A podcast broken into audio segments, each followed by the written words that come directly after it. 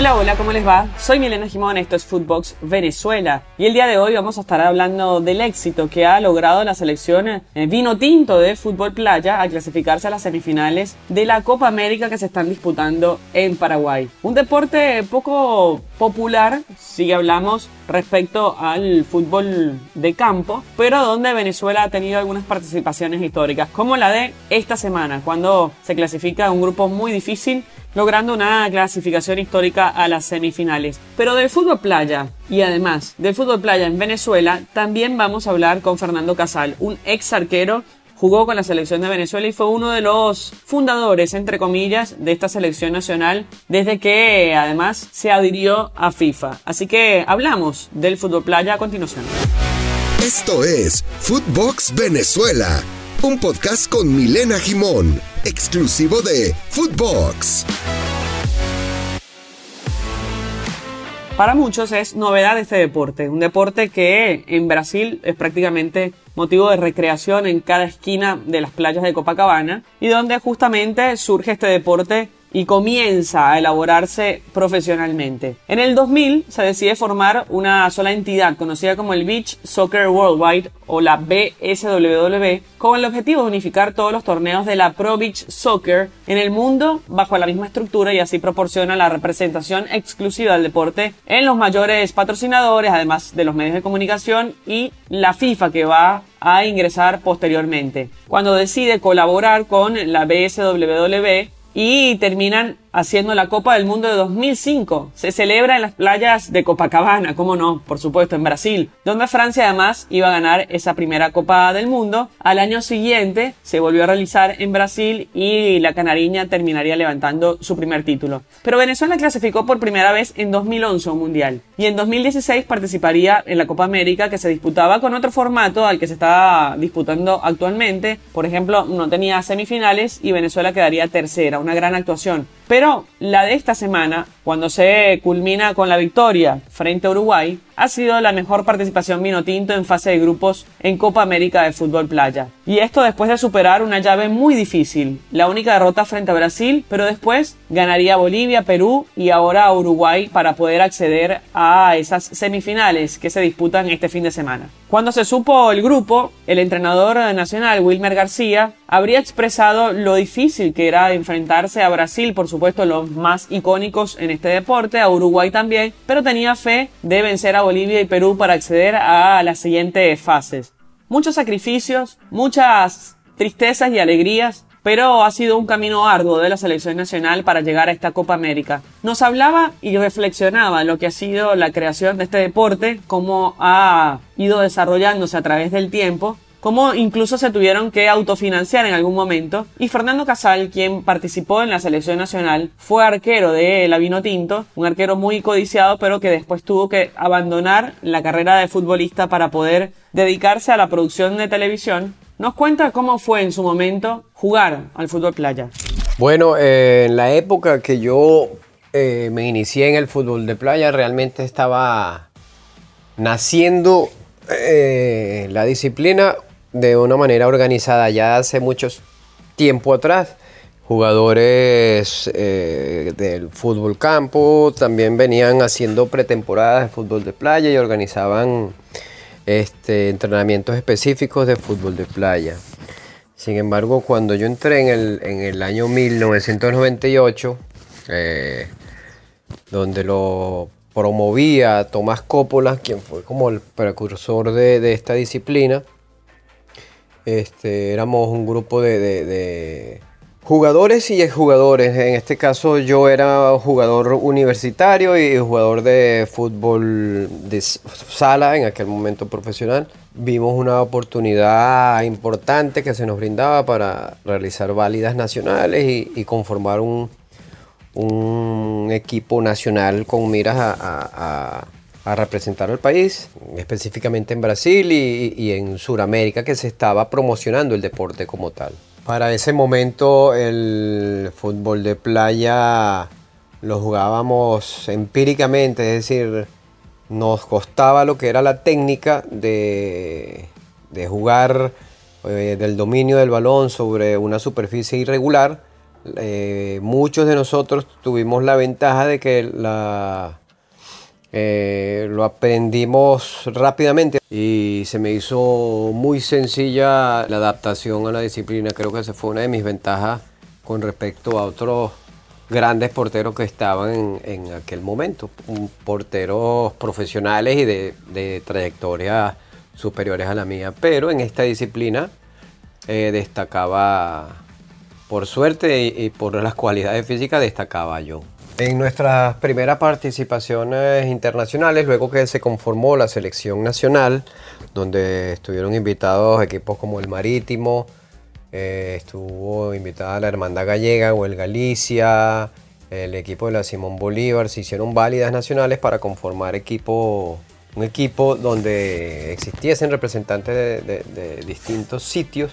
La mayoría en ese caso realmente eran del distrito capital este, o de Caracas. Eh, y así lo hicimos.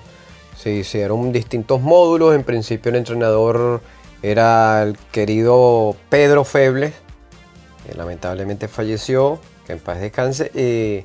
luego toma las riendas del equipo Iván de la Vega dándole un, un, vuelco o una modernización, o mejor dicho, una actualización del fútbol a verdaderamente esa disciplina como tal porque Iván de la Vega era un estudioso de no solo del fútbol sala ni del fútbol, sino de todas estas disciplinas del balompié.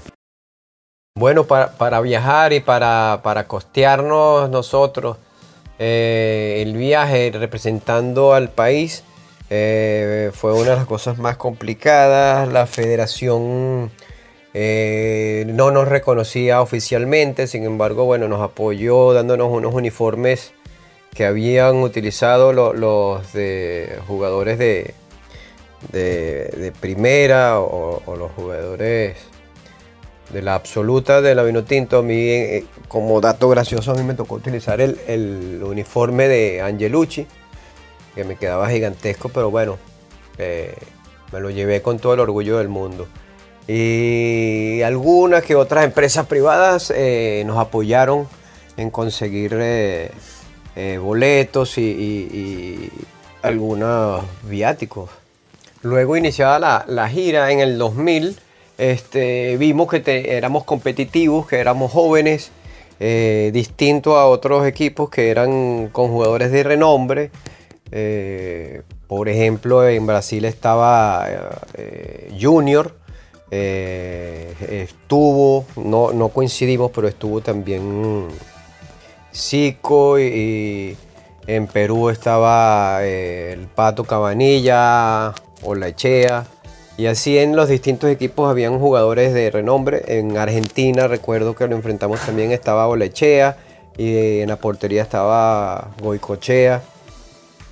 Y, fuimos siempre un equipo no solo competitivo, sino que eh, relevante, importante en todas las, competencias que tuvimos antes de, jugar el mundial. El mundial se llevó a cabo en, Brasil, en Río de Janeiro, en la, eh, si mal no recuerdo, en Bahía da Gloria, donde quedamos de quinto. Muy pocos lo conocen porque muy pocos nos, nos seguían o tenían conocimiento de la disciplina. No solo quedamos de quinto, sino que quedamos como el equipo con mejor averaje en contra, es decir, eh, fuimos el equipo que menos goles recibió. Eh, yo tuve una, importante actuación, igual que, todo el equipo, porque en esta disciplina importan eh, sobremanera cada uno de los jugadores, tanto en el ataque como en la defensa. Una de las, de las victorias o de uno de los juegos más eh, que me marcó más a mí fue eh, jugar contra Francia, la Francia donde estaba Eric Cantona, era un monstruo y, bueno, eh, les ganamos 4 a 0, fue un partidazo por parte de, todos nosotros. Luego el fútbol de playa en el 2001 este, nos ganamos la oportunidad de representar al país en un pequeño campeonato en, Portugal, que eran los ocho mejores equipos del mundo, donde, bueno, no pudimos asistir porque no, no tuvimos quien nos apoyase. En ese momento tuvimos que esperar un tiempo más para eh, volver a participar en el mundial, que en aquel entonces eran invitacionales. Así que ya Venezuela para, para el 2000 tenía 2001 ya tenía eh, eh, en su haber dos mundiales y dos mundiales donde habíamos alcanzado este, posiciones importantes y destacadas en, el panorama mundial.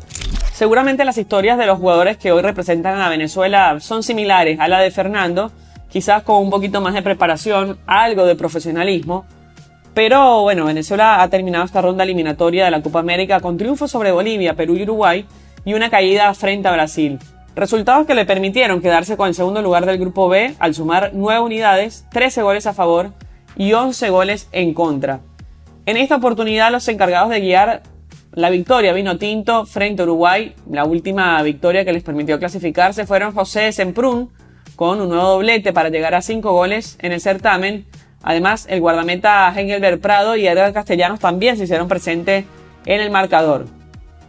Dos días de descanso tiene la Vinotinto de cara a lo que va a ser ese partido frente a Paraguay y tener la posibilidad de clasificarse a la final, pero contra una selección paraguaya que fue líder del grupo A y que además juega como local. Así que será sin duda un partido muy difícil con toda la presión que eh, involucra, ¿no? Jugar contra los locales, contra los líderes del otro grupo y pensando en una potencia final que seguramente tendrá a Brasil como protagonista. Nosotros, por supuesto, les contaremos lo que ocurra aquí en Footbox Venezuela con la Vino Tinto y todas las novedades de este gran evento, la Copa América 2022. Soy Milena Gimón y recuerden que en arroba pueden dejarnos sus mensajes, también en arroba Milena Gimón, y estamos para contarles todas las semanas lo que ocurre en el planeta Vino Tinto. Chau, chau. Footbox Venezuela con Milena Gimón, podcast exclusivo de Footbox.